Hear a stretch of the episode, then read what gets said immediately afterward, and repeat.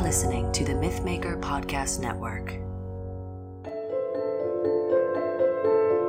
Welcome to the Joseph Campbell Foundation podcast, Pathways with Joseph Campbell. I'm your host, Bradley Olson. On this podcast, we share archived audio lectures given by Joseph Campbell over the course of his teaching and lecturing career. Today, we're listening to a lecture that was archived under the title The Imagery of Vision in the Novels of James Joyce. With a title like that, how could I resist? And I was right to choose it. This is a remarkable lecture series. These talks, the first of which is the lecture we're about to hear, were given over four sessions beginning on November 15th, 1968, at the Esalen Institute, a holistic and educational retreat center in California's majestic Big Sur mountain range. There's a nice continuity and flow at work in these lectures. And I think it would be nice to begin the next episode of Pathways with the second session of this 1965 Esalen lecture. Esalen was established in 1962 and quickly became the center of the human potential movement.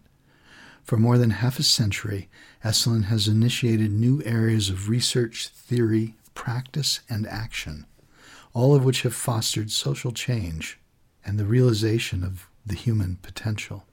Esalen also houses the Center for Research and Theory, which, according to Esalen's website, seeks to nourish and support an emerging school in which theory, research, and practice will co evolve to embody our latent supernature.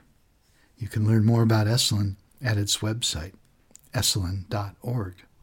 Professor Campbell became a lecturer and scholar in residence at Esalen in 1965 and returned every year to the beautiful Big Sur region of Monterey, California, to, as Bob Walter has said, share his latest thoughts, insights, and stories. Since 1993, to honor that tradition, Bob has been offering the Revisioning Your Hero's Journey mythological toolbox play shop as a way to experientially understand how Campbell's work can impact your own life and simultaneously honor Campbell by moving his work forward in the world. It is returning this year and will be held at Esalen from May 21st through May 26th. And register for the play shop at esalen.org. On that note, I hope you'll enjoy Joseph Campbell's 1968 Esalen lecture on the imagery of vision in the novels of James Joyce.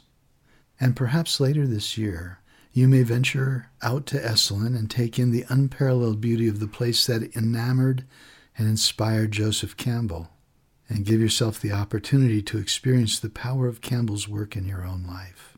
As always, immediately following Professor Campbell's lecture, I'll return with some final remarks and explore some of the important and interesting ideas from the lecture. And now, here's Joseph Campbell. Uh, when Mike invited me to come here this fall, he suggested I should have something to say about schizophrenia. And I said I didn't know anything about schizophrenia, but I might talk about Joyce. And he said that'd be just fine. And then he arranged for me to have a discussion with Dr. John Perry in uh, San Francisco, which took place last evening. A couple of weeks ago, Dr. Perry sent me a couple of um, off prints from articles that he had written on the phenomenology of schizophrenia. And I was simply stunned to find that the imagery uh, was exactly that of the Hero with a Thousand Faces, which I'd written some long time ago. And uh, then last evening, I had this long discussion with him of these matters. And I, am going to try now to um, deal with the imagery of Joyce uh, in some relationship to what I learned yesterday. Uh, Dr. Perry made a very, to me, important statement when he spoke of mythological imagery as being affect images, where the image is the equivalent of a system of sentiments and uh, emotional impulses. My own definition of a mythological, an effective mythological symbol had been a sign, a, an energy releasing and directing sign. And what he pointed out was that in schizophrenia, the separation takes place between affect and image. That is to say, the person's affects do not have images through which to play. And of course, in our tradition, all of the images, the mythological images, have been deprived of their relationship to the affects and interpreted in terms of rational devaluations, or, as in the Hebrew and Christian traditions, in terms of historical events which may or may not have taken place, and in any case are of very little importance to a person's psyche. So, um, looking at Joyce's work and um, realizing what Joyce has meant to me uh, ever since I first um, encountered uh, Ulysses and uh, the portrait in Paris back in 1927, so that all these years he has been a kind of uh, guide for my own interpretation of uh, mythological material. I realized that the, the big thing he did for me and might do for others also is bring the huge tradition that we have of mytholo- mythological images from many, many sources and strains of thought into relationship to our own affect system. I think this is uh, the impact. And what I'm going to try to do here is um, point out how Joyce, how it seems to me, Joyce built these images. Now, I, uh, all day yesterday, I was working on these four talks I'm to give, revising my thoughts about these entirely. So this is going to be um, an effort on my part to bring forth, uh, formulate some of my own thinking about this, and any contributions I can receive from the people here um, will be very welcome. And I, I hope no one will feel any hesitation in bringing forward suggestions or, or uh, uh, criticisms. Now, I'd like to begin simply by asking how many here have not read the portrait of the artist as a young man? Everyone has. Oh, you have not? I'm not. About three or four have not. How many have not read Ulysses? Well, I will talk then uh, to those who have not. That's to say, I will assume that the person I'm speaking to hasn't read the book, and uh, those who have will have the advantage, of course, of a perspective of criticism that uh, the others will not. When one opens the portrait of the artist as a young man, the very first thing one comes on is a little statement in Latin uh, motto in Latin. Et animum, et, et ignotas animum dimittit in artes. And he turns his mind to unknown arts. The reference is to Ovid's Metamorphoses,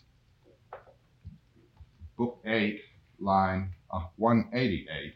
And when you turn to that, you find it refers to Daedalus.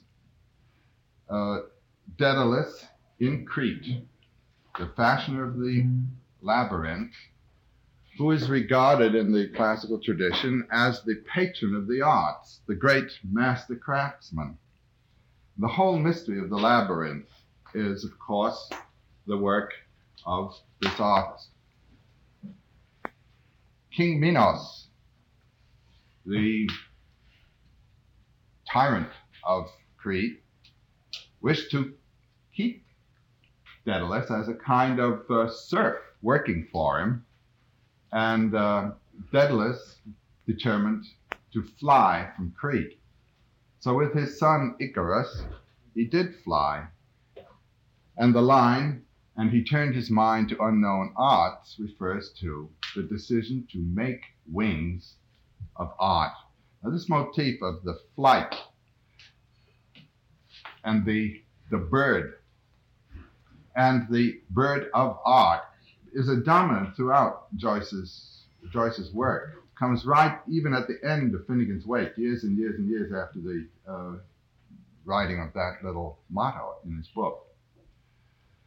I don't know why it is that when people talk about the flight of the artist, they always refer to Icarus and not to his father Daedalus. Icarus uh, flew too high and uh, the wax melted on his wings and he fell into the ocean. So this is a rather dismal thought.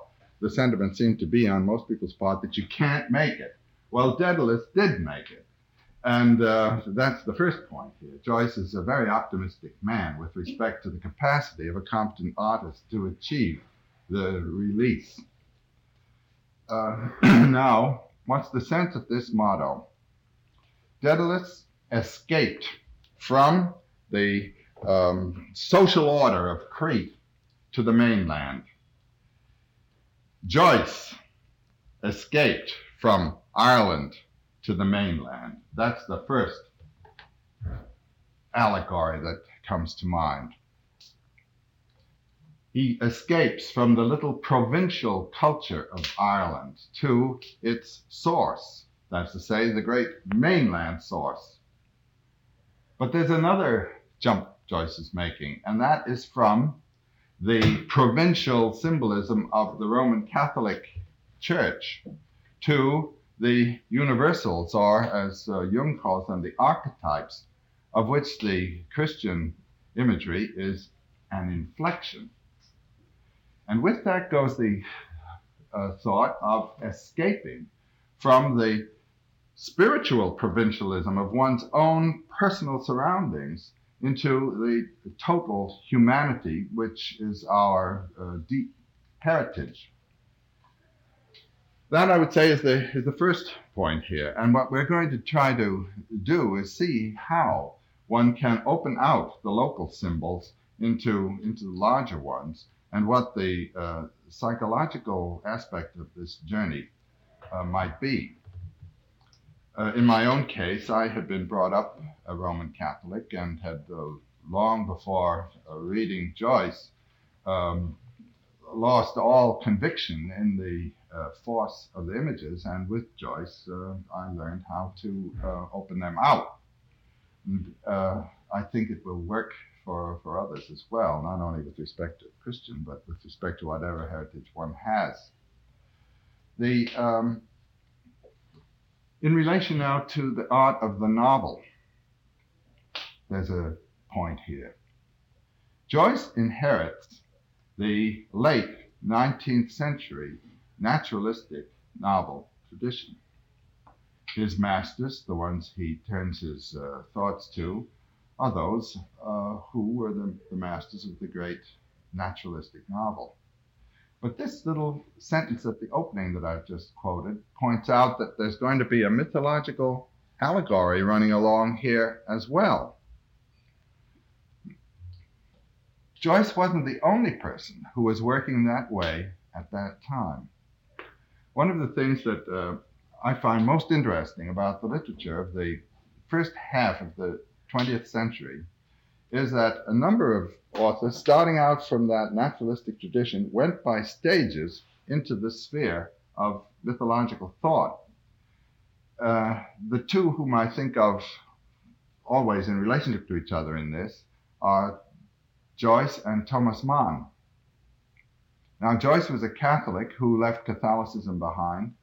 Thomas Mann, a Protestant who left his Protestant heritage behind.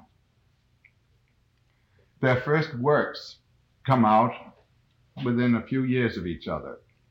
Thomas Mann's Buddenbrooks and Antonio Kruger tell the story of a young man of uh, German Bürger background who becomes alienated from his uh, family values, goes over to Bohemia, as it was called in those days, and uh, finds that he can't settle for that either. He has committed himself with his heart to those who live, and those who live uh, joyously and, and well, even though they don't have much up here in the head. Then he goes to the group that have everything up here in the head, but aren't living so well. As he says, uh, the girls who fall down when they dance. And uh, these people have a strongly critical attitude toward life and nothing but disdain. And Tonio finds himself between these two poles. And the very important statement in Thomas Mann's formulation of his aesthetic theory comes at the close of Tonio Kruger, where Tonio writes to a, a, Russian girl in the south of France, Elizaveta something or other, and um, to her that he can't go with them in the derogatory attitude toward life that he has already given his heart to what he called the blue eyed blondes. And then he formulates his theory of what he calls uh, plastic erotic or plastic irony, which is Thomas Mann's solution of this middle middle way. It's uh, as follows: the mind, with its word, kills. The mind is analytical, and when you name anything, you have cut it down. This is a basic principle. Personality, individuality is a limitation, and one can always see the defect in the limitation. Perfection, however, is cold. It is anything but lovable. There's nothing lovable about ice cold perfection. What is lovable is imperfection. So here you come to this double edge. You name with ruthless accuracy the defects, and those are exactly what is lovable, and you name them with love. And this gives humanity and life and the irony and uh, paradoxology of life to the work. It is no longer a cartoon, you might say, that is being rendered. And uh, he, he, this young author, and it is Thomas Mann, a young man, he was in his middle 20s at this time, uh, says, I believe it is this principle of love flying on the arrow of the mind's judgment as a bomb, so to say, on the point of the arrow that translates a mere literary man into a poet and an artist. This joy in life and love for life with its defects. Joyce, at the same time, know, uh, uh, uh Mann's works came out 1903, 1904. It was just about that time that Joyce, who was 10 years younger than uh, Mann, uh, had completed the first draft of what turned out to be finally, 10 years later, when published, The Portrait of the Artist as a Young Man It took a long time to get that book published. Anybody who's writing and has the manuscripts come back might uh, console himself with this consideration. Nobody would publish this book. Uh, this deals, uh, as I'm going to uh, be showing uh, tomorrow, with a young man also who finds himself alienated from his social background, goes over into the other world of the arts, and formulates an aesthetic theory. It is then on the wings of this aesthetic theory that Joyce sets to work to write. Now, both of these men were writing purely naturalistic novels, or so it seemed, in these two first works. But each of them was using a literary device that promised something else, and that is to say, the refrain in uh, Thomas Mann, he took this over from Wagner, the leitmotif. Certain phrases come back, come back, come back, key phrases, and every time they come back, they come back with amplified sense. For example, in Tonio, um, the blue eyed blonde motif, what that represents. His father is a blue eyed blonde. His mother, however, is a Mediterranean woman with dark hair. The father is full of discipline. The mother rather relaxed about that, somewhat aesthetically and artistically disposed, a little bit careless, a little bit disheveled. And uh, the boy inherits both of these. And then you begin to find against this uh, blue eyed blonde the motif of the dark haired gypsy And the boy says, after all, we're not gypsies in a green wagon. We do have to be disciplined around here. And these two motifs come back time and time again, opening out into what today would be called the establishment against the hippie world, you know, the, the, this great polarity. It's an old time thing that, that plays. And the young person has to find himself between these, these two poles. Now, in Joyce, the echoing word also begins to uh, give you the clue to um, implications lying behind the acts of life. And it's the joining together, the noticing of analogies that begins to give you the sense of an underlying motif, an underlying force that shows itself now in this, now in that, now in another aspect. And this is exactly what begins to remove your mind from the mere literal detail. All these literal details begin to add up in an emotional way, not in terms of rational relationships, but in terms of rhythms and so on. These are the device that both of these men used simply enormously. Well, then the next thing is that after the First World War, both men, each ignorant of what the other was doing, turn out their major works. Thomas Mann's Magic Mountain appeared in 1924 and Joyce's Ulysses in 1922. And what were these works?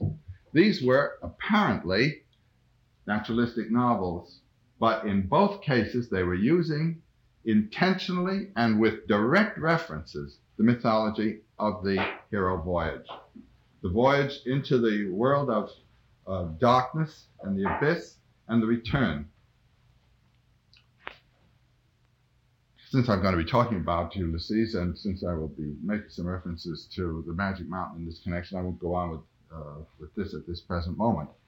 But I just want to point out that the next work of these two men went into the mythological world entirely. The first work was naturalistic with an aesthetic uh, echoing uh, device that began to point the emotions past the naturalistic level the second work of both of these men, naturalistic in its uh, form, but with deliberate calling in of the myth. And I'll show in Ulysses how Joyce uh, handled this. And then in their last works, Joyce's Finnegans Wake, which appeared in 1939, and Thomas Mann's Joseph novels, uh, 34 to 44 were the dates of that. We are in the myth world entirely. We have abandoned the upper world, and they both plunged in here. Now, it was Joyce's intention to write still another work, uh, which would have completed his uh, journey, you might say, but he died uh, before that came out.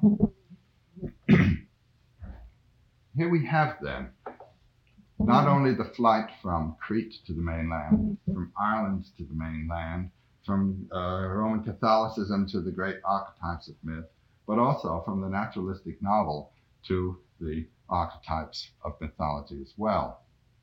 And uh, I would say that if we can do it, and I'm going to uh, ask your help as we go on here, I'd love to uh, try to see how the details of a life can themselves be opened out so that we can feel the archetypes playing under them. Well, so much then for that first motto at the opening of the portrait of the artist as a young man et ignotas animum dimittit in artes, and he turns his mind to unknown arts. As I say, the reference is to Ovid. Now, Ovid's Metamorphoses gives us the clue again. The, word, the name of Ovid's work, the Metamorphoses. In the 15th book, at the end of Ovid, we have a wonderful scene where he is talking to an uh, a, a sage living in isolation, and the sage is Pythagoras. And the sage gives the theme of the book, namely that the spirit appears in various forms. Nothing dies, the spirit moves from one form to another. That one animating power shows itself in the animal world, in the plant world, in the human world, in the divine world, and hence these metamorphoses that take place.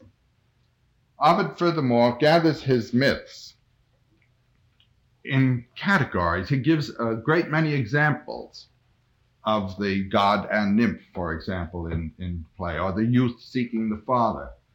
So that again, you see that these great themes appear in many metamorphoses.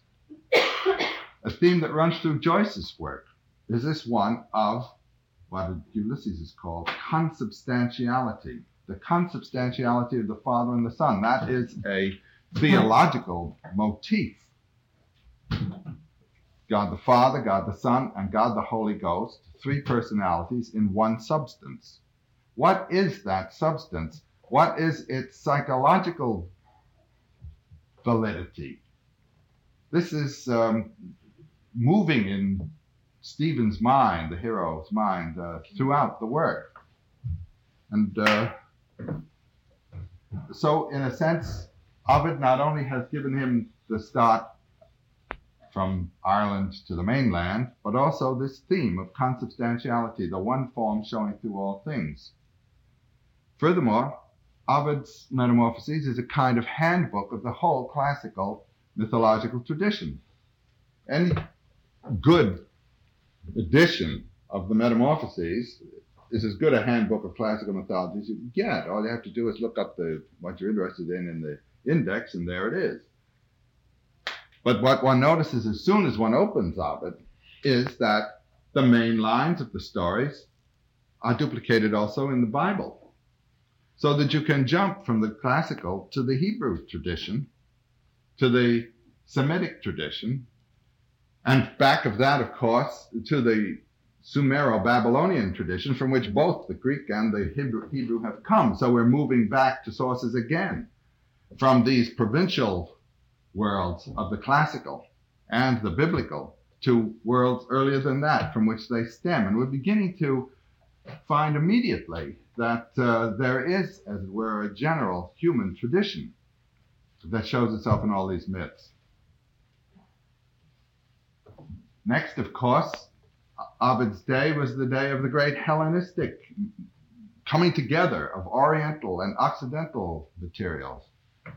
And Joyce follows that through, and very, very early in, in Ulysses, you hear him talking about the Upanishads and the Theosophical movement in Dublin and London in those days. And so Joyce moves into the Oriental sphere, and the climaxes in Ulysses are all in terms of Hindu mythological images, Shiva, Shakti, and so forth. So that what he's doing, among other things, is compounding all these myths, not in the way of a mere uh, eclecticism, but in a valid syncretism, pointing out these as metamorphoses of a basic material. Now, while Mann and Joyce were going down this slide into the mythological realm, in the sciences of psychology and anthropology, the same work was being done in exactly those same years. These were the years of Frazer, Freud, and, and Jung. All of these men interpreting mythology in psychological terms. Frazer's mythology, uh, Frazer's psychology is um, pre-Freudian. It is uh, rational associational psychology. And so actually he is frustrated when he tries to find the ultimate uh, interpretations of these symbolic forms. And he interprets them in a late 19th century way as uh, being mistakes. He interprets magic, for instance, in terms of what he calls the sympathetic system. Because ideas are associated in the person's mind, the person thinks they are associated in fact. you you make a sound like rain falling with a rattle, and you think it's going to bring rain. That's one way of association by imitation. Or uh, a nail has uh, pierced your foot, and you clean the nail and uh, take care of the nail. That's the uh, association of uh, contiguity, things that are touched. But the fact that there are associations in the unconscious level which don't uh, sub- are susceptible to rational interpretation, he did not realize. Freud's anthropologist is Frazer. Freud uses Frazer as his thought and simply follows the same route but drops the dimension of the unconscious in there. And you know Freud's unconscious, what it uh, amounts to. it is the repressed recollections of one's infancy. For Freud, the contents of the unconscious once were conscious and can be made conscious through analysis, and that's the cure. In other words, they stem from biography, your own life. And in Totem and Taboo, when he interprets the great mythological uh, motifs of the totemic and uh, taboo systems, he interprets these in terms of historical events that have been remembered and repressed. So that the Freudian unconscious is an unconscious essentially of a biographical and historical order. It is as though you had written something on a memo pad and had written it badly and come back and can't recall what it was you wrote down. And it's a bit annoying. You know it means something, you can't get it to mean what it is. And then perhaps you uh, think back and, uh, oh yeah, I remember it. And then, and then you can read what you wrote. Jung goes a step further. Jung accepts this Freudian unconscious of the biographical uh, beginnings, that is to say, those contents of the unconscious which have come into it, and he calls this the personal unconscious. And when a person comes to him with the dreams to be interpreted, he will ask the person, What does this make you think of? What does that make you think of? And find what the person's associations are out of his biography, out of his experience. But every now and then in these dreams, there comes an image that the person has never experienced a mythological image. He has dropped out of the realm of personal recollection into another realm. The contents of the unconscious are not only the residuum of personal experiences, but also are functions of the dynamics of the human body, which you didn't invent the unconscious for Jung is first. And consciousness is simply something that arose out of unconsciousness. And this is biologically a fact, both in terms of the history of the race and in terms of the history of the individual. The child's body, with all of its functionings and all the implications of that body, are fashioned in the mother's womb. The child isn't rationalizing about this, and it's born with a lot of impulses that it never decided to have. There they are, and it's doing darn well. And it's when these are pushed back or frustrated or thrown off the line that uh, discombobulations occur, which then have to be corrected. And where does the correction come from? It comes from this body impulse. And so Jung has what he calls the collective unconscious as well. And he interprets the mythological imagery in dreams not by asking the patient, what does this remind you of, but by looking around to see what that symbol has meant forever in myths. The technique of what he calls amplification through comparative mythological studies. His thesis also is that the unconscious compensates for consciousness. It is, it has a positive value. It is corrective.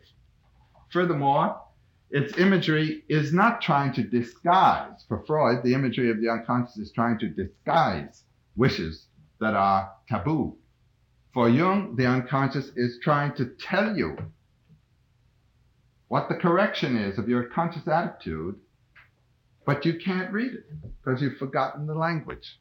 He says it's like a text in a script that you haven't deciphered. And so he said, let's decipher it. How does one decipher a script? So he takes what he calls the philological attitude, and by you know how it is when you get a letter from a friend who doesn't write very clearly, and here's a word you can't make out at all. You, you look at this letter and see uh, uh, if there's another one like it in the word that you can read, and then this one, and now yes, the way she's making her A's this year, and so forth, and you put the word together. Well, so it is with a, with a dream. When there's an image that you can't interpret, you look around to see how it has uh, been interpreted in other manifestations of the unconscious. Now, the reason I'm going into all of this about Jung is that both Joyce and Mann take the Jungian attitude toward the unconscious. Joyce has this wonderful line in Finnegans Wake where he speaks about the time when we were young and easily frightened. And uh, that's a, a, nice little uh, clue. And uh, uh, Thomas Mann, of course, that wonderful paper that uh, he delivered at uh, Sigmund Freud's 80th birthday, Freud in the Future. Why the people who were trying to do a Why the people who were trying to do a favor for Freud thought it a good idea to invite an artist to uh, talk about somebody else but himself, I can't imagine. But uh, what happened there was that uh, Thomas Mann stood up and, in that very, very formal way he had, he, uh, he said, um, It's a great pleasure to be invited to talk to this master of uh, the science of uh, the psyche who came to the same conclusions I already presented in uh, Buddenbrooks and uh, Antonio Kröger um, from my study of uh, German Romantic philosophy. And um, I congratulate the doctor on having uh, rephrased in clinical terms the basic thoughts of uh, Nietzsche and Schopenhauer and von Hartmann, and he went on down the list. and then he, uh, he said, I uh, can tell you that I had never heard of Freud until after I'd finished my own statements about all this.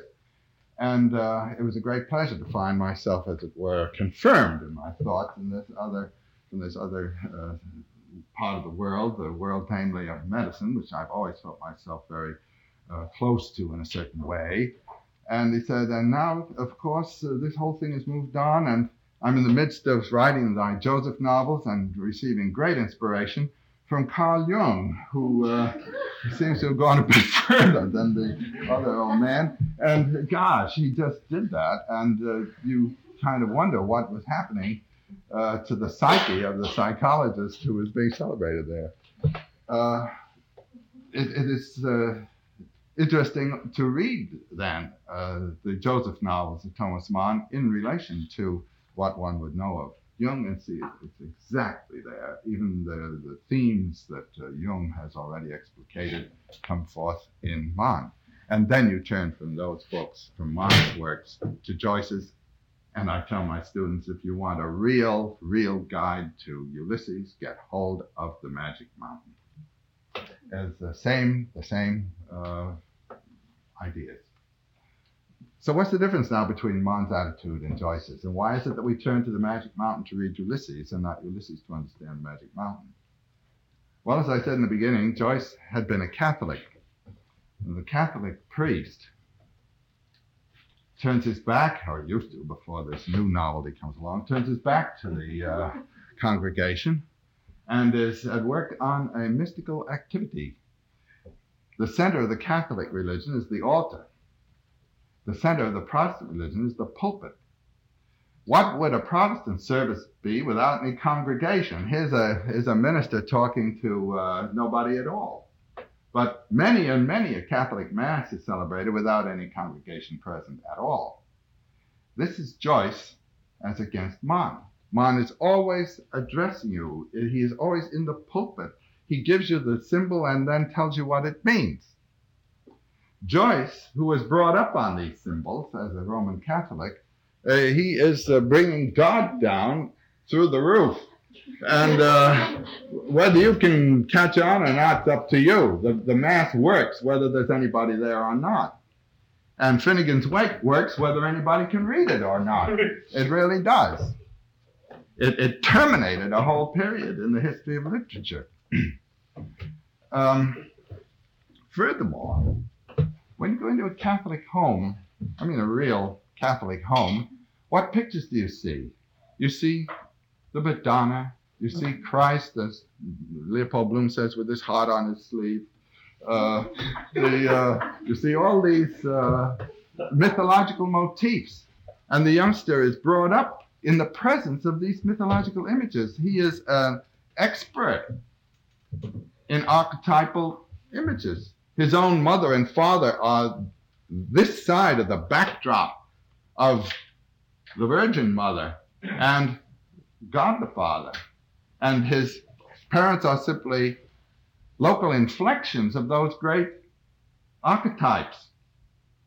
Whereas when you go into a Protestant home, what you will see will be ancestral portraits round about, and uh, perhaps horses that they care for, and dogs and uh, scenes of mountains that they like to climb, all that kind of thing, personal biographical material.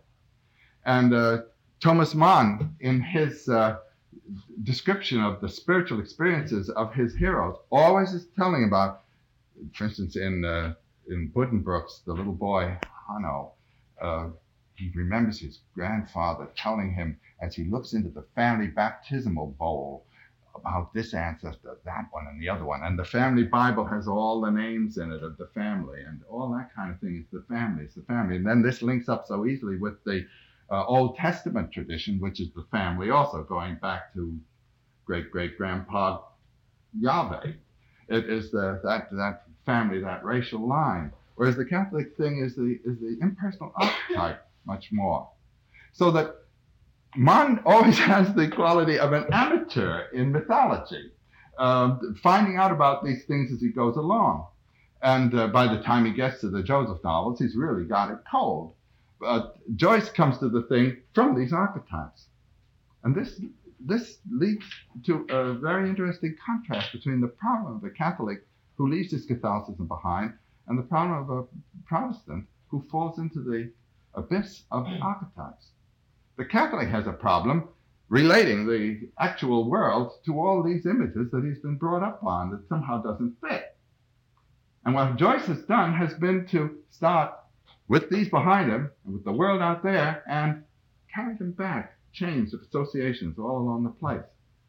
Thomas Mann falls into the, the abyss of the archetypes in the Magic Mountain, cut off from the world, and then comes back. These are two, two different problems. Well, now the next point. Thomas Mann's great model for his life, for his work, is Goethe. And the Faust is the great uh, work of Goethe that just sits behind everything Mann did. Joyce's master and model is Dante.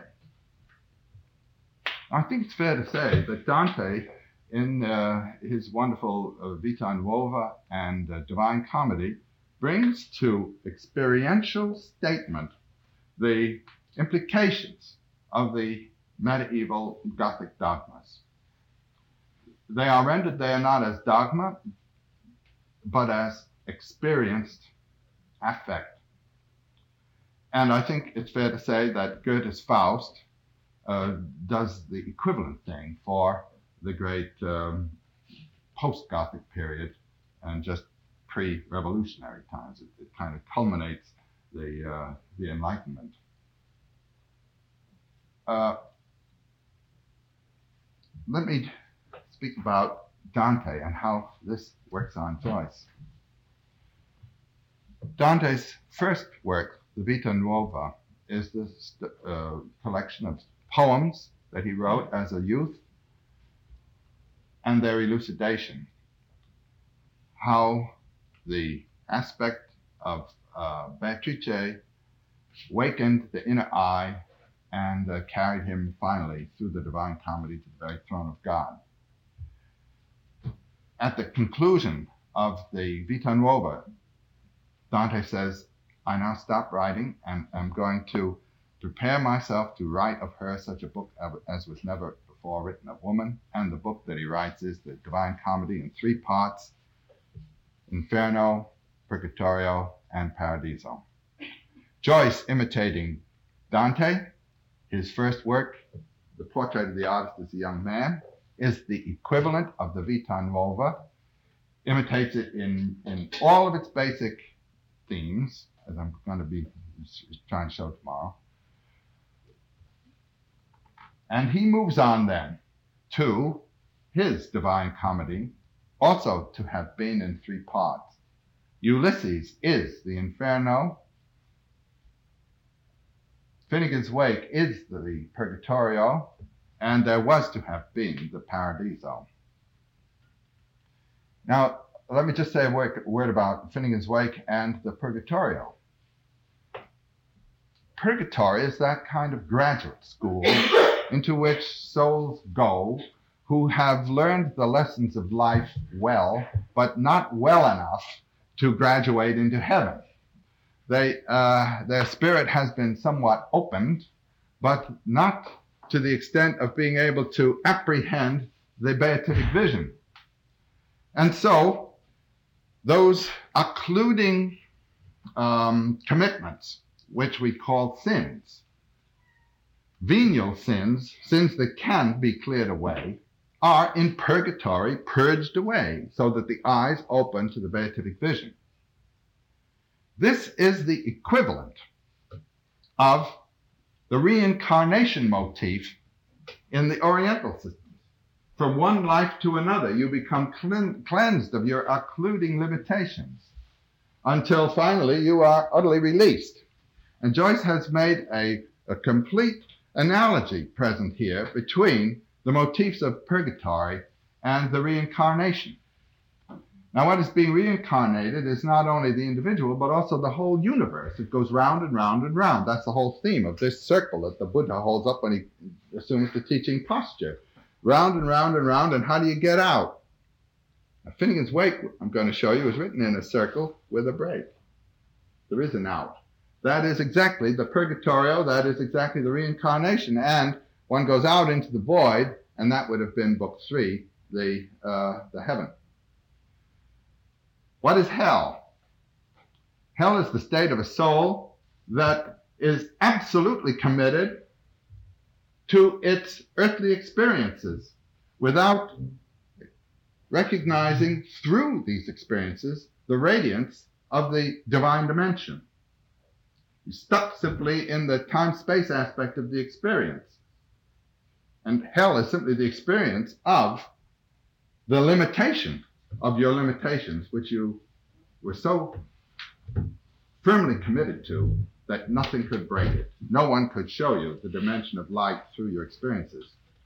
That is the state of the characters in, in Ulysses. They are, they are bound, locked in the hard ring of their ego systems, uh, devaluating uh, the uh, mystical dimension.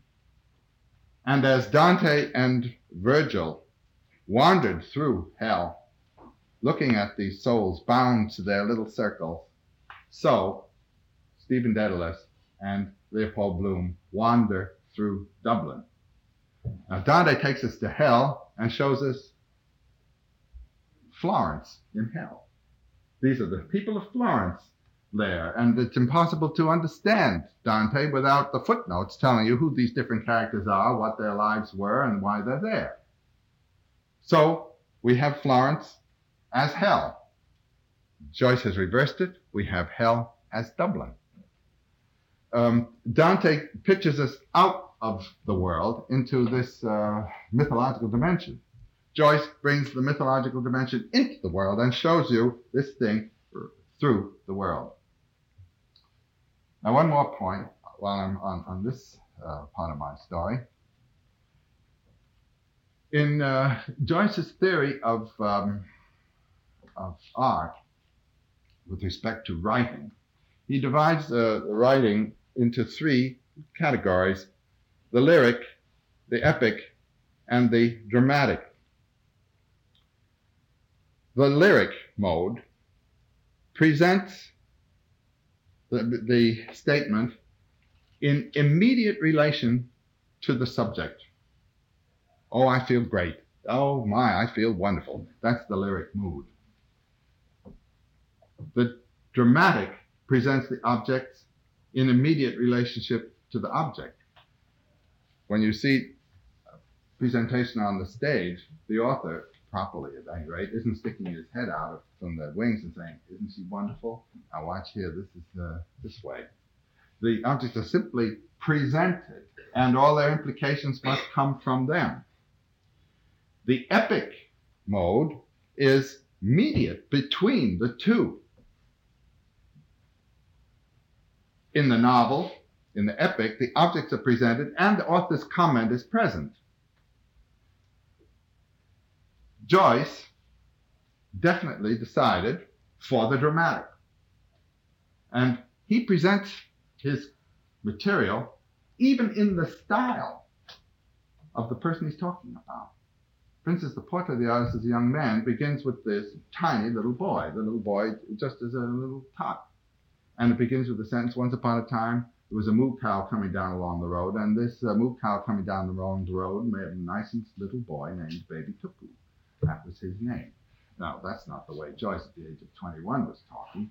That's the way that little boy was talking. And the style grows up with the little boy. By page 12, it, it's the style that Hemingway took over for his first writing. and then it moves, moves on and on and on. And when he becomes a college uh, student with all the religious agonies of the college student, it's the style of uh, Cardinal Newman.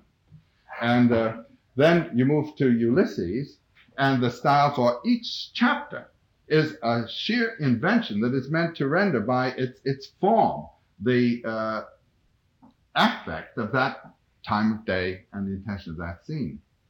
So when you move from the day world then to the world of Finnegans Wake, which is the psychological interior world of this churning thing with the light shining through, you're writing, he's writing in dream language so that the, the words carry multiple meanings. Sir Tristram, Violer d'Amores, over the short sea, had passed on shore, re-arrived from North Armorica, this side the scraggy isthmus of Europe Minor, to wield a fight his peninsula at war. Nor had topsails rocks by the stream of Coney exaggerated themselves to Laurens County's gorgios while they were doubling their month all the time. Nor a voice from a fire below said, Mish, mish, to tough, tough, throughout Petrick. Not yet, though Venice soon after had a kid scared, but ended a bland old Isaac. Not yet, though all's fair in vanity, was saucy Cestus wroth with Cone, Nathan Joe. Rata Peck Coswald had Jem Shen brewed by Arclight, and Rory and two, the Reagan brow was to be seen ring some more the aqua face. Now that's uh, a little different. Uh, now, what the heavenly language was to have been, we do not know, except that uh, Joyce is reported to have that it was going to be lucid, simple, and clear, which is as it should have been. And now, when one moves from this portrait through Ulysses to Finnegans Wake, one finds the same motifs coming up. It is, it's an amplification of themes. In the portrait, we're moving through the biographical. In Ulysses, we're in the biographical un, uh, the biographical unconscious with archetypal echoes beginning to come up. In Finnegans Wake, the archetypal system takes right over.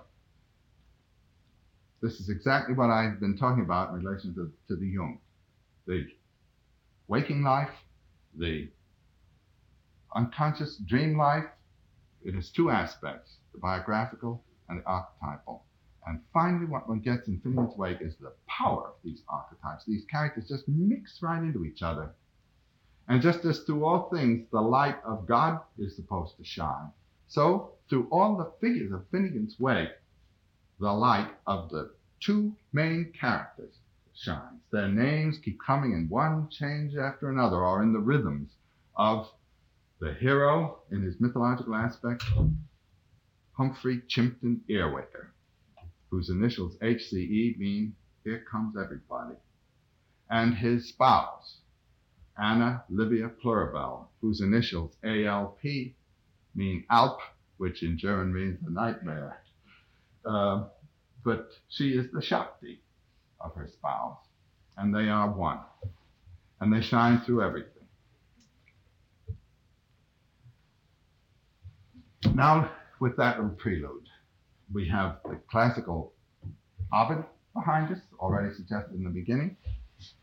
We have the suggestion that all of the mythologies are metamorphoses of a single great mythological system of forms. We have the theme of consubstantiality here. And then we have Dante as the guide to the Gothic inflection of these, echoed through Joyce, who is going to read the whole of modern life, all the paraphernalia of the modern world, which little of which existed in Dante's time, re-seen and and re-cooked, so to say, in uh, in these um, in this brew of mythological um, themes. Now let me start then with uh, the Vita Nuova. In the very beginning, Dante beholds Beatrice. She is nine years old. He is nine years old. The next he sees her, she is 18. He is 18. twice nine. Eight and one is nine. Beatrice, he says, is a nine because her root is in the Trinity. Three times three is nine. So, right there is a, a human apparition, but the root, the dimension of mystery, leads to God. And Dante's whole work is going to be simply uh, to follow that line to the root. When he sees her, he experiences what one may call aesthetic arrest. It's an eternal moment. He says, At this moment, the Lord of my heart recognized I have found my master. The Lord of my senses recognized I have found my bliss. The Lord of my body recognized I have found my agony. Um, what he saw was not simply a lovely girl. What he saw was a ray of light of eternity, and it opened that third eye in here, that inward eye, and all of the, the world dropped back a dimension, and uh, his life was committed now uh, to this seizure. Then he wrote a poem about this, and then he analyzed the poem to tell you all about the circumstances, and so this went on. Then, exactly in the middle of the book, Beatrice died, and uh, his sentiments were pitched again still further out of the world into another reach of that dimension. And at the end, as I say, he, promises himself to write of her such a book as was never written. I'm going to show tomorrow that in portrait, this same uh, principle is followed. Uh, but what I want to speak about now is this miracle of aesthetic arrest. And what is it? Dante comes out of the tradition of the troubadours. And in the uh, discussion of love by the troubadours, a uh, definition is achieved. Now, usually when people talk of love, particularly in uh, ecclesiastical circles, they contrast agape, spiritual love, Christian love, with eros, mere biological, physical love, as though those were the two possibilities. Uh, both agape and eros are indiscriminate. Uh, love thy neighbor as thyself means no matter who it is, you love that neighbor. And that's a very fine sentiment, of course. Uh, eros is really the allure and appeal of the organs to the organs. In the dark, anyone will do. And in uh, the great uh, early uh, uh orgiastic cults, um, indiscriminate love was the, the rule, and uh, one doesn't have to go back that far to um, encounter love of that kind. But the definition of the troubadour is as follows. And this is in Guiraut de Bornelh, one of the great uh, 12th century uh, poets of Provence. Love is born of the eyes and the heart. This is exactly what Dante said. The eyes are the scouts of the heart. And when they have found an object that fascinates them, they recommend this object to the heart. And if it is a gentle heart, that is to say, a heart capable not simply of lust, but of love, that heart is wakened and love is born. This is specific. This is elite. This is not for everybody. This is for the gentle heart. And its scout eye. This is what Dante is talking about. It's the, it is through a specifically personal experience, not an undifferentiated experience, that the beginning of this journey, this personal call, uh, comes into being. I've called this aesthetic arrest. Dante, in the in the Vita Nuova, elucidates in a very um, sophisticated way his um, aesthetic theory. Joyce, in the portrait of the artist as a young man, states his aesthetic theory right out there. Now, I want to review that very briefly. This was the main thing I wanted to talk about today, and uh, uh, it's going to set the way for the whole um, series of talks. In my talk here last year, I concluded with this, and I'm going to begin with this uh, this time. And it doesn't do anybody any harm to hear it again if there's someone who has heard it again. It never does me any harm to say it again. It's always something that it's nice to review. Uh, Joyce distinguishes between proper and improper art.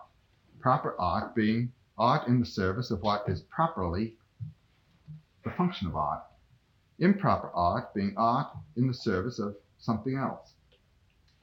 And he says proper art is static and improper art is kinetic. Now, that static is the aesthetic arrest. What is kinetic? What does Joyce mean by the kinetic? He tells us improper art inspires in the beholder either desire or loathing for the object depicted.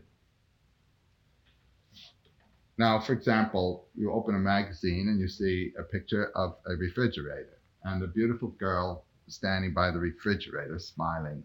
And you think, I'd love to have a refrigerator like that. uh, this is art, as Joyce says, this is pornography. Uh, pornography is art that excites desire for the object depicted, and it's not proper art. Um, if you see a picture, for example, of a dear old lady and you think, um, oh, what a lovely old soul, I'd love to have a cup of tea with that dear thing, uh, that's pornography. Uh, your exciting uh, desire for a relationship to the object is excited.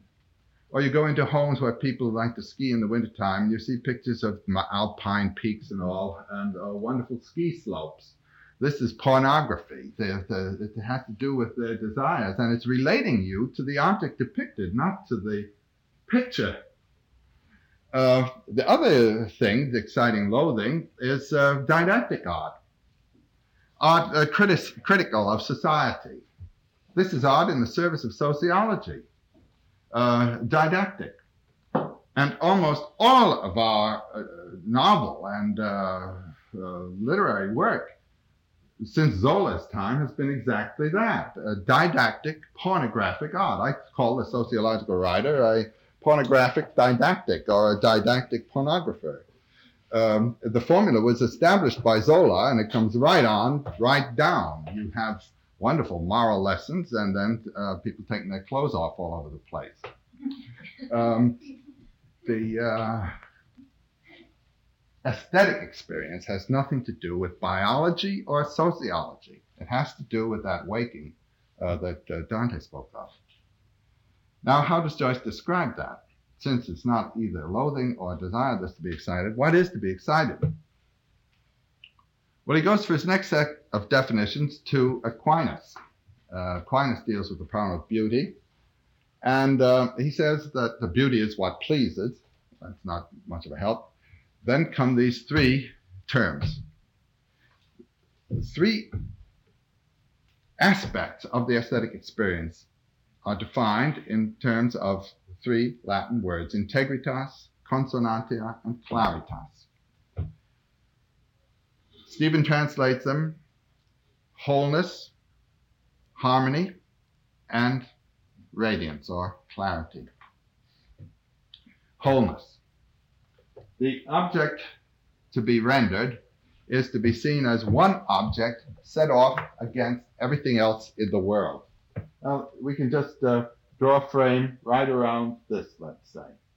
Then what is within that frame is our object.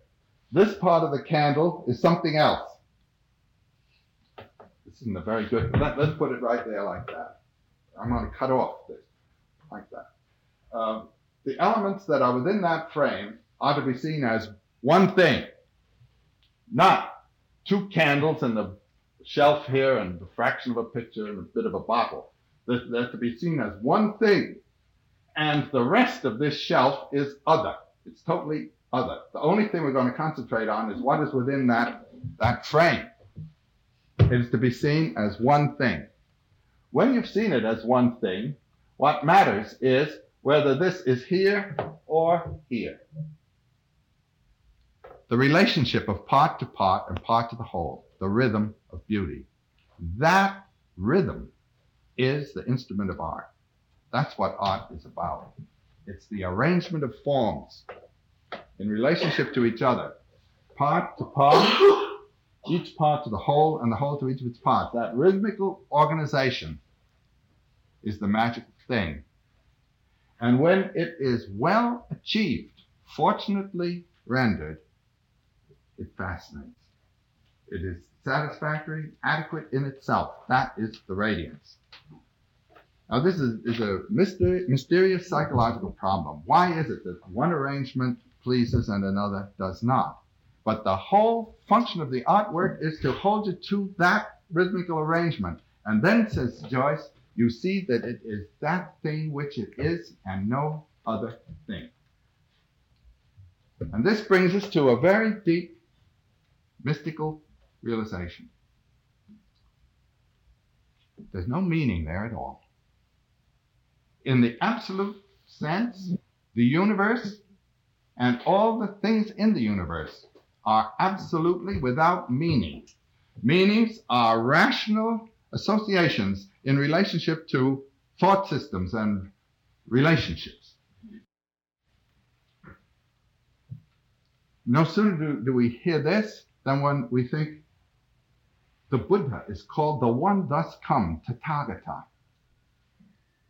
And Buddha consciousness is simply the consciousness of what is.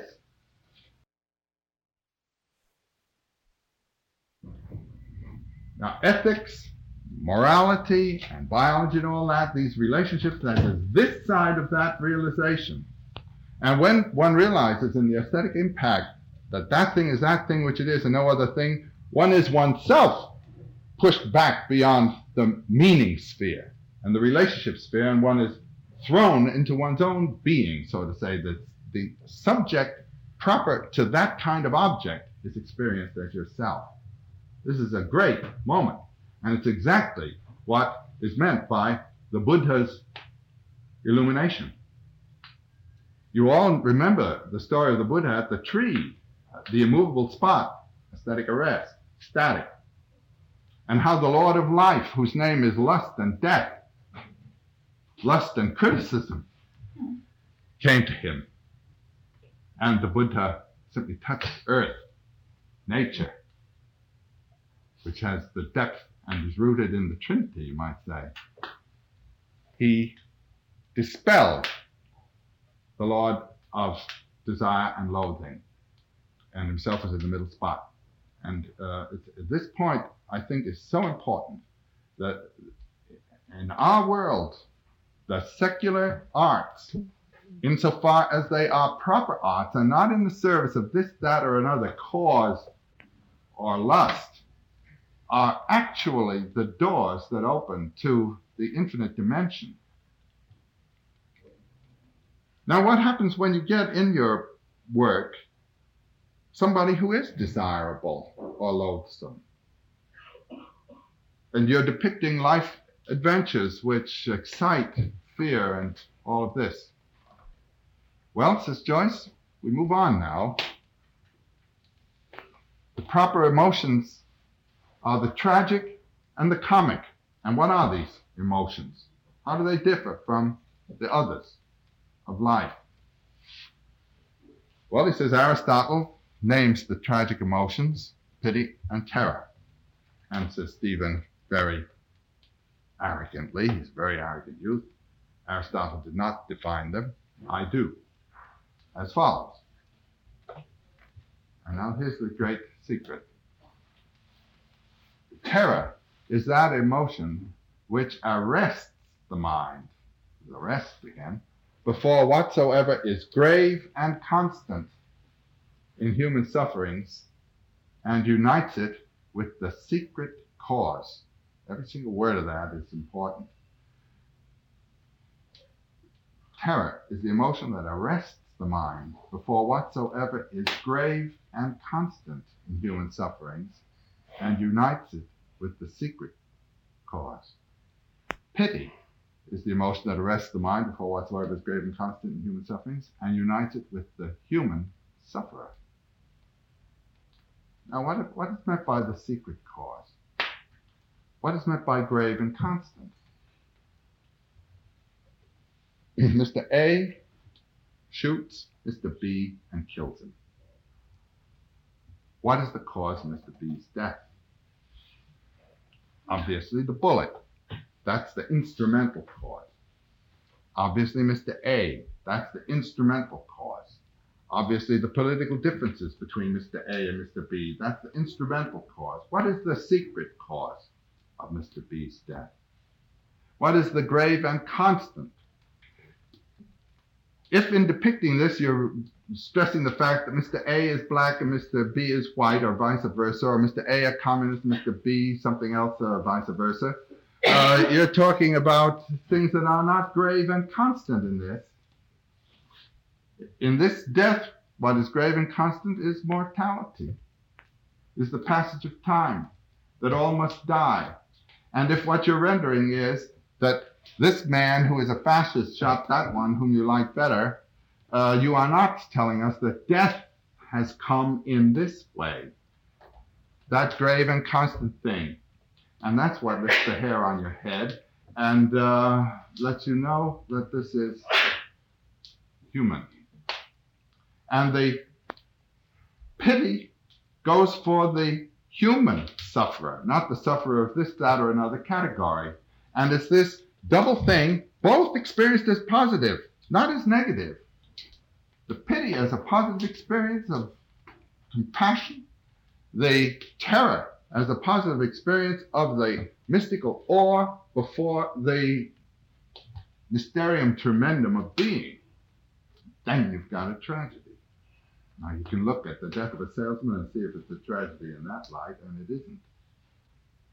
The uh, these emotions then, which through the work open that vista, that static vista, so you don't want to go out and do anything, burn down the town or any of that sort of thing. You are rendered at that moment aware of the deep dimension.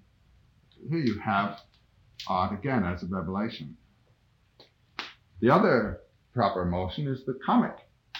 And the comic emotion, Joyce tells us, not in the portrait, but in a, some notes that didn't get into this book, uh, is joy. And joy isn't desire, joy is possession. You are there. And now in his work, what we get is tragic comedy. That is to say, both together. And this is a name that we get also in Oriental works, where through all the activity, one is to feel a peace of repose. The rasa known as uh, shanti or peace must be felt beneath all the activity. And so it is in, uh, in Joyce's work. He, he holds you in a sense of uh, joyous uh, realization, even while uh, the poignancies of the tragic and, uh, and the sorrowful. And now to conclude this, I just want to return to the image of the Buddha under the tree. That tree is the same tree that we know from the Garden of Paradise. And the Garden of Paradise, it's depicted as two trees. That's because the tree has actually two aspects. That tree is at the point, the midpoint, where one breaks into two, where that divine uh, bindu or drop, the impact of eternity on the sphere of time, breaks into the pairs of opposites. I don't know whether you know that wonderful image of Shiva Maheshwara, Shiva the great Lord, in the uh, temple cave at Elephanta, where there's this single great head, and to the right is a masculine profile, and to the left a female profile. This aggressive and uh, in a dress, this uh, reposeful and dreamy. This the uh, power. This the erotic side, masculine and feminine. But the head in the middle is that eternal one out of which the two have come. Or when you look at the image of that bodhisattva in the caves of Ajanta, beautiful, graceful, princely youth holding a lotus in his hand, the Avalokiteshvara, his name, the right earring is masculine and the left earring is feminine. That's the same image of this one that, that comes into two. So that the, in the paradise, the tree is that bindu. And uh, as first eaten by Adam and Eve when they were ignorant of uh, the play of time, because there was no time at that aspect of the story. There was to be no death, there was no birth, there was nothing of that kind. Of the timeless zone, what's known as the mythological age. They, they eat of the knowledge of good and evil, the two. But if they then should have eaten of the other tree, which is the tree of immortal life, where, which takes you back to the one again, they would have been as gods. Well, they ate of the, the, the tree of the two and were expelled from the garden, so that they should not eat the other tree. God the Father said, uh, Let's get rid of these two, lest they should eat of the tree and be as gods. And he stationed outside of the garden two cherubim and a flaming sword between to keep them out. Now, during the uh, war with Japan, I saw in a New York newspaper a most curious picture. It was of a, one of those two great door guardians at Nara with swords, those fierce looking door guardians. And the, under the picture was this legend the Japanese worship gods like this. Well, I knew enough to know that uh, the idea was not to stop and worship those, but to walk between them. And uh, then you would come to the great Daibutsu temple, and there would be the Buddha seated with his hand saying, Don't be afraid, under the tree of immortal life. And it suddenly occurred to me, not they, but we worship a God like that, because our God's the one who, stationed the cherubim that you shouldn't pass, you see? Uh, then uh, it uh, occurred to me to look at these two door guardians and uh, to learn a little bit about them. This is the way one amplifies a mythological image. And I noticed that one of them had his mouth closed and the other had his mouth open. And what do those two expressions mean? So you read around a little bit to find what they mean. And what they mean is the closed mouth is aggression, and the open mouth desire. Those are exactly the two sentiments of the kinetic experience which keep us out of the garden. And they keep us out of the garden of art. And if we can kill them in ourselves, we'll walk right through the gate. Now, in the Christian version of this whole affair, Christ's tree, Christ's cross, is identified with the tree of immortal life in the garden from which men had been excluded. And Christ is celebrated in the Middle Ages as that hero who, like Prometheus, stole from the uh, negative God the good that he was hoarding to himself fire in one case, eternal life in the other. The cross is that tree. Christ on the cross is the fruit of that tree. And he guides us to it. So that he is exactly the Buddha who is under that tree. Christ is hanging on the tree, the Buddha is seated on the tree. When the Lord of death and lust approached the Buddha, and the Buddha dispelled him by being absolutely immobile and then touching the earth in the earth touching posture, so that the goddess Earth herself said, This is my beloved son who through many lifetimes has so given of himself that there's no one here. Go away, you bad man. Uh, illumination was achieved. This motif of the Buddha touching the earth is exactly the equivalent of the crucified Christ. It's with that that he crucifies, as it were, cuts out the nature impulses. And Christ gives his body with its nature impulses and goes through the central point of the cross to the Father. And the Buddha likewise goes to what is not the Father in that tradition, but eternal consciousness. Now, in the Christian tradition, this whole thing is, is interpreted, the expulsion from the garden and the return to the cross, in terms of guilt and atonement. But the word atonement in English today is from the word at one If you're going to interpret it in terms of you and God being separate from each other, and you've offended God, and now you have been atoned with God, you are dealing with this in terms of a kind of pedagogical nursery story reading. And then those two cherubim are actual angels there to keep you out. But when you interpret the angels as simply aspects of your own sentiments, desire and loathing, which are keeping you out of God, And you realize that you're being kept out by your own sentiments, and the whole mythology, which in the Christian tradition is interpreted in terms of nursery rhymes, the father and the bad son and the child reconciled with the father, becomes interpreted in psychological terms. And this is exactly what Joyce does with all these. He takes the Christian symbology, which is entirely in terms of a God who's supposed to exist and we in relationship to the God, and he rereads it in terms of these Gnostic principles, these principles of psychology instead of pedagogy, and the whole thing opens up with a whole new light. Now, it's that that I hope to uh, be able to uh, show through Joyce, not only what Joyce has done, but also what happens to the symbologies when one approaches them this way. And I can tell you that every symbology worth even thinking about is in Joyce.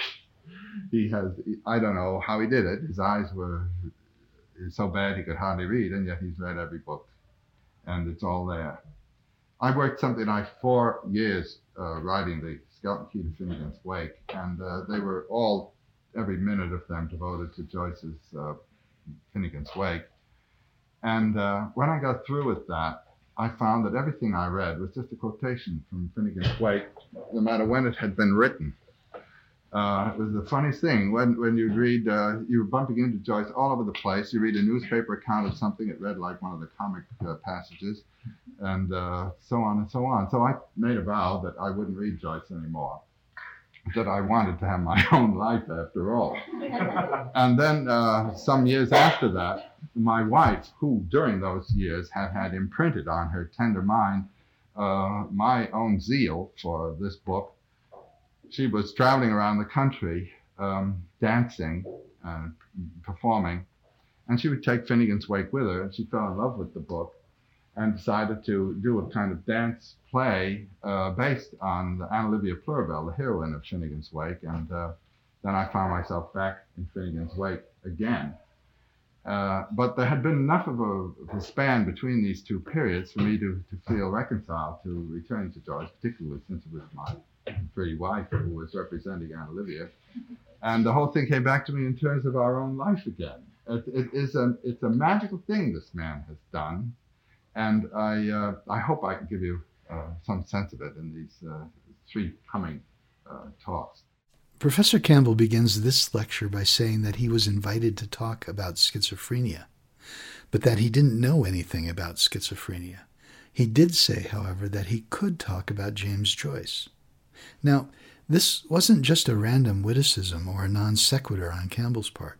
He was certainly aware of the critical opinions that suggested Joyce was mad, even schizophrenic, because, as the conventional wisdom would have it, only a madman could write Ulysses in Finnegans Wake. Patience and a closer inspection reveals Joyce's works to be sublime in their symbolism and humor. In the lecture we've just listened to, Professor Campbell mentioned that his first encounter with Joyce's work was in Paris in 1927. And almost immediately, he says, Joyce became an influential guide for his own interpretation of mythological material. In this remark of Campbell's, one clearly sees that the primary lens with which he approaches the study of myth is a literary one. Perhaps this is a preference introduced to him as an undergraduate and graduate student in literature at Columbia.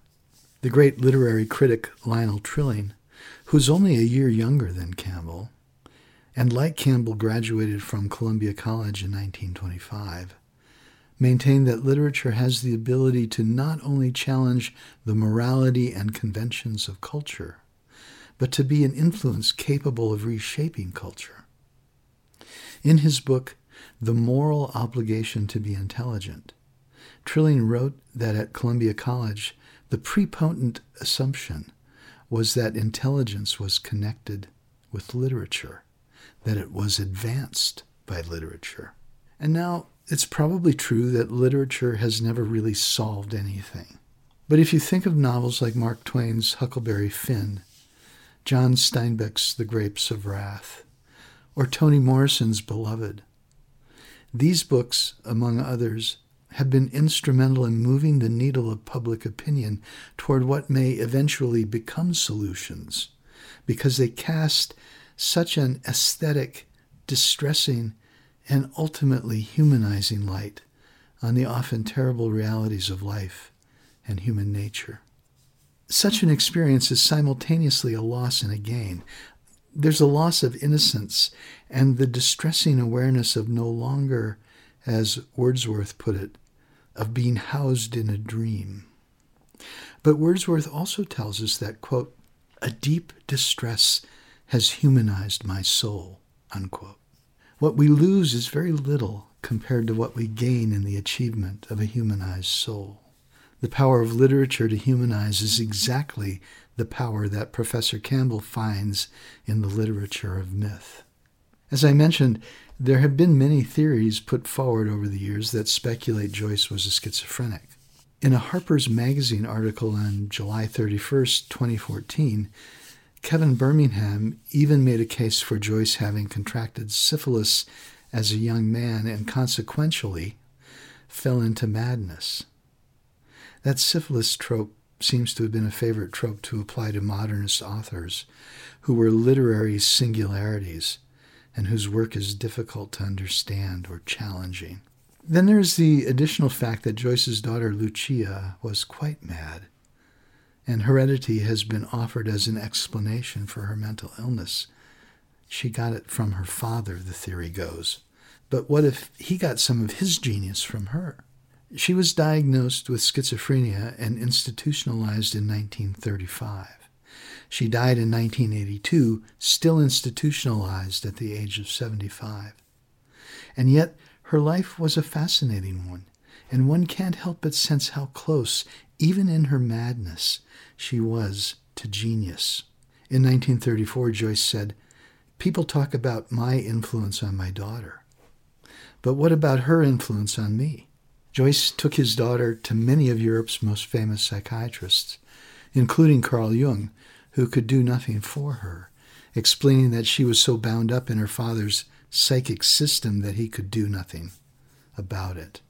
Speaking of Jung, the Swiss psychiatrist was frankly flummoxed by Ulysses. Jung wrote in a 1934 essay on Ulysses that, quote, an indignant reader might easily fling the book aside with the diagnosis schizophrenia, unquote. Jung seemed to want to regard Ulysses at least as a work of nihilism. But I think he missed the possibility that rather than nihilism, it was really a brilliant study of entropy. Anyway, Jung goes on to write that it would never occur to me to class Ulysses as a product of schizophrenia. Moreover, nothing would be gained by this label, for we wish to know why Ulysses exerts such a powerful influence, and not whether its author is a high grade or a low grade schizophrenic. Ulysses is no more a pathological product than modern art as a whole. Professor Campbell mentions in the opening remarks of this lecture that he had the opportunity to meet with Dr. John Perry in San Francisco. Dr. Perry received his MD from Harvard in 1941, and he was a member of the first class to train at the Jung Institute in Zurich. Dr. Perry was, for some time, a central figure in the life of the San Francisco Jung Institute. He was known as a radical thinker in the mental health field and believed that there were some benefits to schizophrenia in the sense that the psychotic state could lead to a higher visionary consciousness if allowed to run its course. In his conversations with Dr. Perry, Professor Campbell learned that the imagery of schizophrenia resembled the mythological imagery in his book, The Hero with a Thousand Faces. Perry's notion of mythological images being affect images affect images are images that comprised systems of emotional impulses and sentiments, and was similar to Campbell's thesis that the images of myth were energy releasing and directing. In schizophrenia, Perry believed that a separation of affect and image takes place, and therefore the schizophrenic individual has no images through which affect can be processed, or released, or altered, or explored. Parallel to Perry's theory, Campbell believed that mythology is a system of images that endow the mind and the sentiments with a sense of participation in a field of meaning. And the images of myth have been separated from affect and meaning through literalization, historicization, and their treatment as fact. Jung also has, as one might expect, an interesting take on image, affect, and meaning.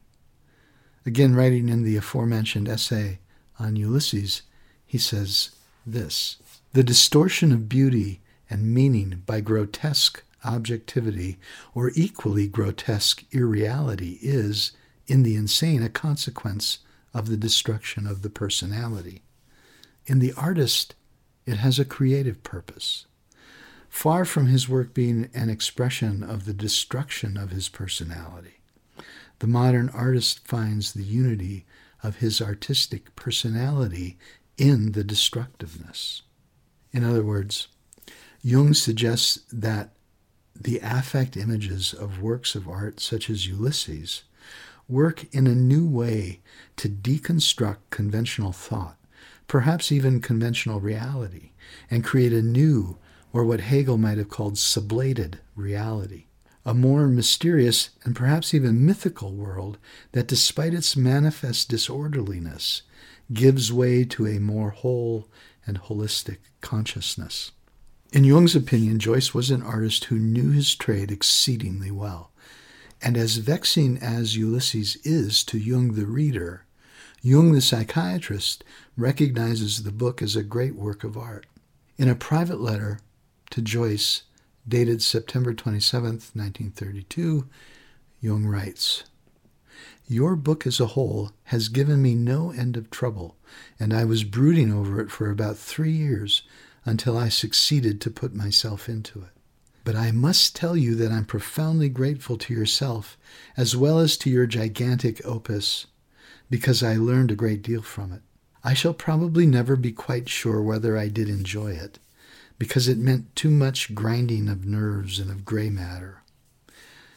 I also don't know whether you will enjoy what I've written about Ulysses, because I couldn't help telling the world how much I was bored, how I grumbled, how I cursed, and how I admired.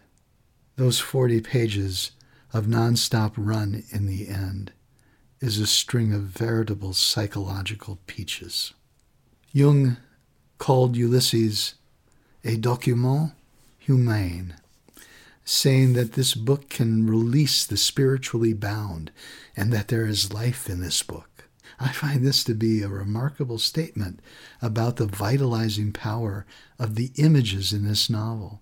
And Jung's confessional epistle can hardly be called less, amounts to a rather tortured, yet I think sincere affirmation of Joyce's artistic genius by the man Joyce referred to in Finnegans Wake as the Swiss Tweedledee, who shouldn't be confused with the Viennese Tweedledee. In a sad footnote to the discussion of Professor Campbell's conversations with Dr. Perry, I learned in Thomas Kirsch's book, The Jungians, A Comparative and Historical Perspective. Kirsch was president of the San Francisco Jung Institute from 1976 to 1978.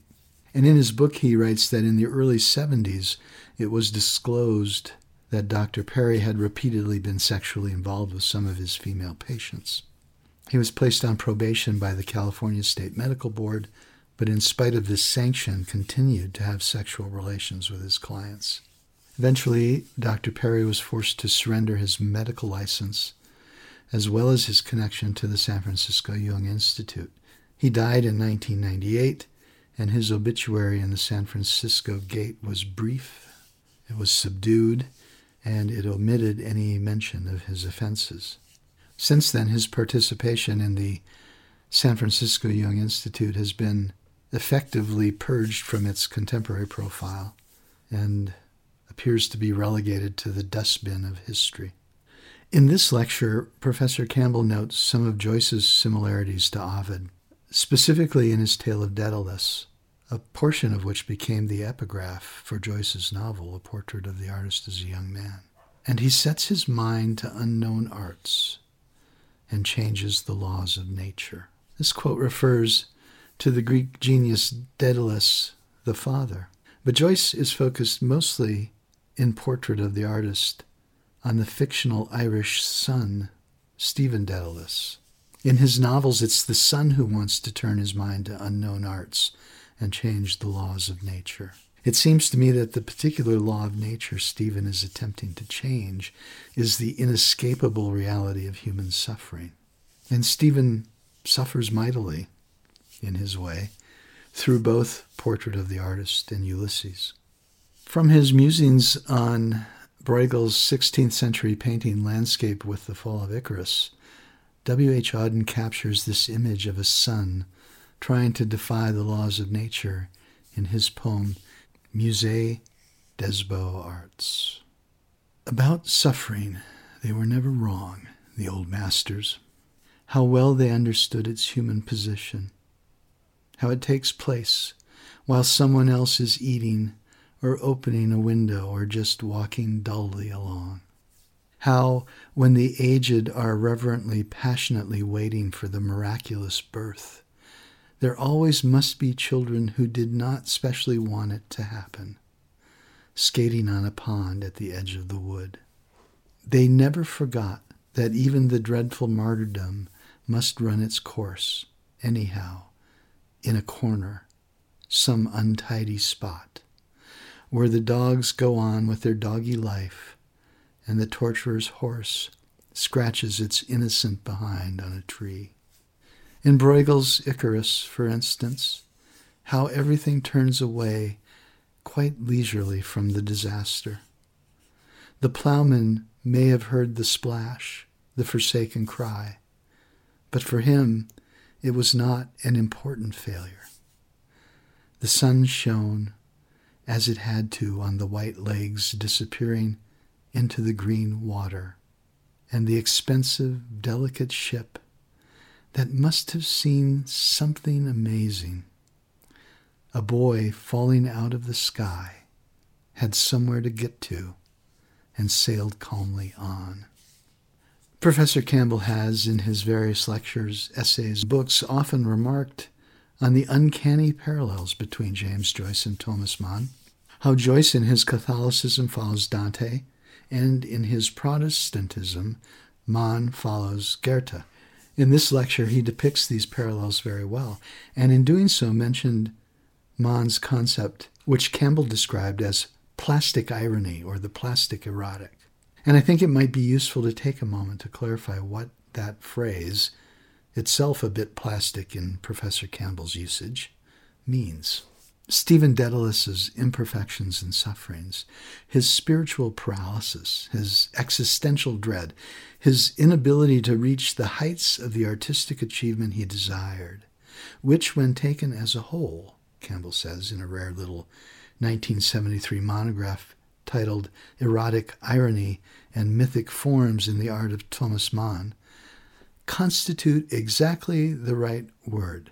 You'll notice that during the intervening years, Campbell began calling this concept erotic irony rather than plastic irony, and I quote now from that monograph. The right word, Mann had recognized, wounds and can even kill. Yet the duty of the writer must be to name and to name exactly. But what chiefly have to be named in a person are his imperfections, since in a human life perfection does not exist. Accordingly, what makes a person lovable are precisely his imperfections, and what the right word names as an imperfection is exactly what is to be loved. The arrow of judgment, then, is to fly to its mark with a balm on its point of compassion. For the function of art is not annihilation, but celebration. Erotic or plastic irony is the name that Thomas Mann gave to this principle. It is basically a Nietzschean principle, recognizing first with Schopenhauer the inherent fault and injustice in every act of life, but then, with a courageous leap of faith, so to say, affirming all with a resounding yea. Now, Dante served Joyce as a model of the artist, and with that clue, one can read Stephen Dedalus as an Irish Dante. According to Richard Ellmann, Joyce's biographer, Dante was Joyce's favorite author, and we can read in Portrait of the Artist of Stephen's vision of his own Beatrice. In chapter 4, Stephen is wading up a rivulet in the Strand, emotionally and spiritually lost, alone, and out of touch with his own soul, which had drawn back from his destiny, when he sees a girl, touched, he says, with the wonder of mortal beauty, standing before him in midstream, gazing out to sea. She is, like Dante's Beatrice, Stephen's Epiphany. Let me read this from chapter 4 in Portrait of the Artist. Heavenly God! Cried Stephen's soul in an outburst of profane joy. He turned away from her suddenly and set off across the strand. His cheeks were aflame, his body was aglow, his limbs were trembling. On and on and on and on he strode, far out over the sands, singing wildly to the sea, crying to greet the advent of the life that had cried to him. She was, Stephen thought, the angel of mortal youth and beauty, who threw open the gates of, quote, all the ways of error and glory, unquote. In other words, like Dante in the epiphanic moment, Stephen understood his soul's calling and committed himself to the divine art to which he aspired. In a moment of Joyce's life imitating his own art, he met a young woman in 1918 named Martha Fleischmann, who was beautiful and intoxicating, but she was unwilling to go beyond a rather exquisite flirtation. In an interview later in her life, Martha recalled meeting Joyce as she was returning home one evening. He had looked at her with what she said was an expression of such wonder on his face that it made her hesitate before entering her house. Joyce told her that she reminded him of a girl he had once seen standing on the beach of his home country. In their correspondence, Joyce would sometimes address Martha as Nausicaa, signing himself Odysseus.